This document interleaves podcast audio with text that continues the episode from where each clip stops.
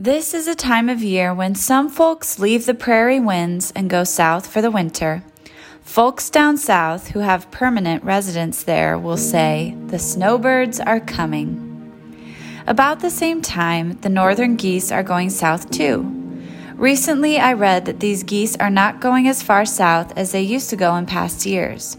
These geese flap their wings and fly south in a V formation. In the spring, they fly north, and it is always a special time for us to learn some lessons from the geese. We can learn about sharing leadership from the geese.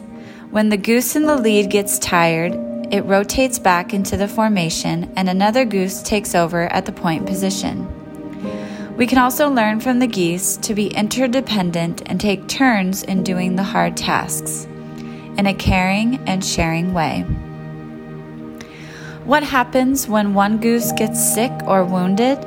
Two geese drop out of formation and follow him down to help him to protect him.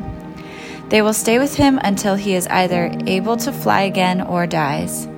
Then they launch out on their own, either with another formation or to catch up with the original flock.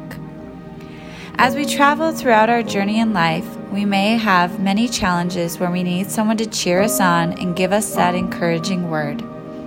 We need to stand by each other and care about each other in the good and also difficult times in life.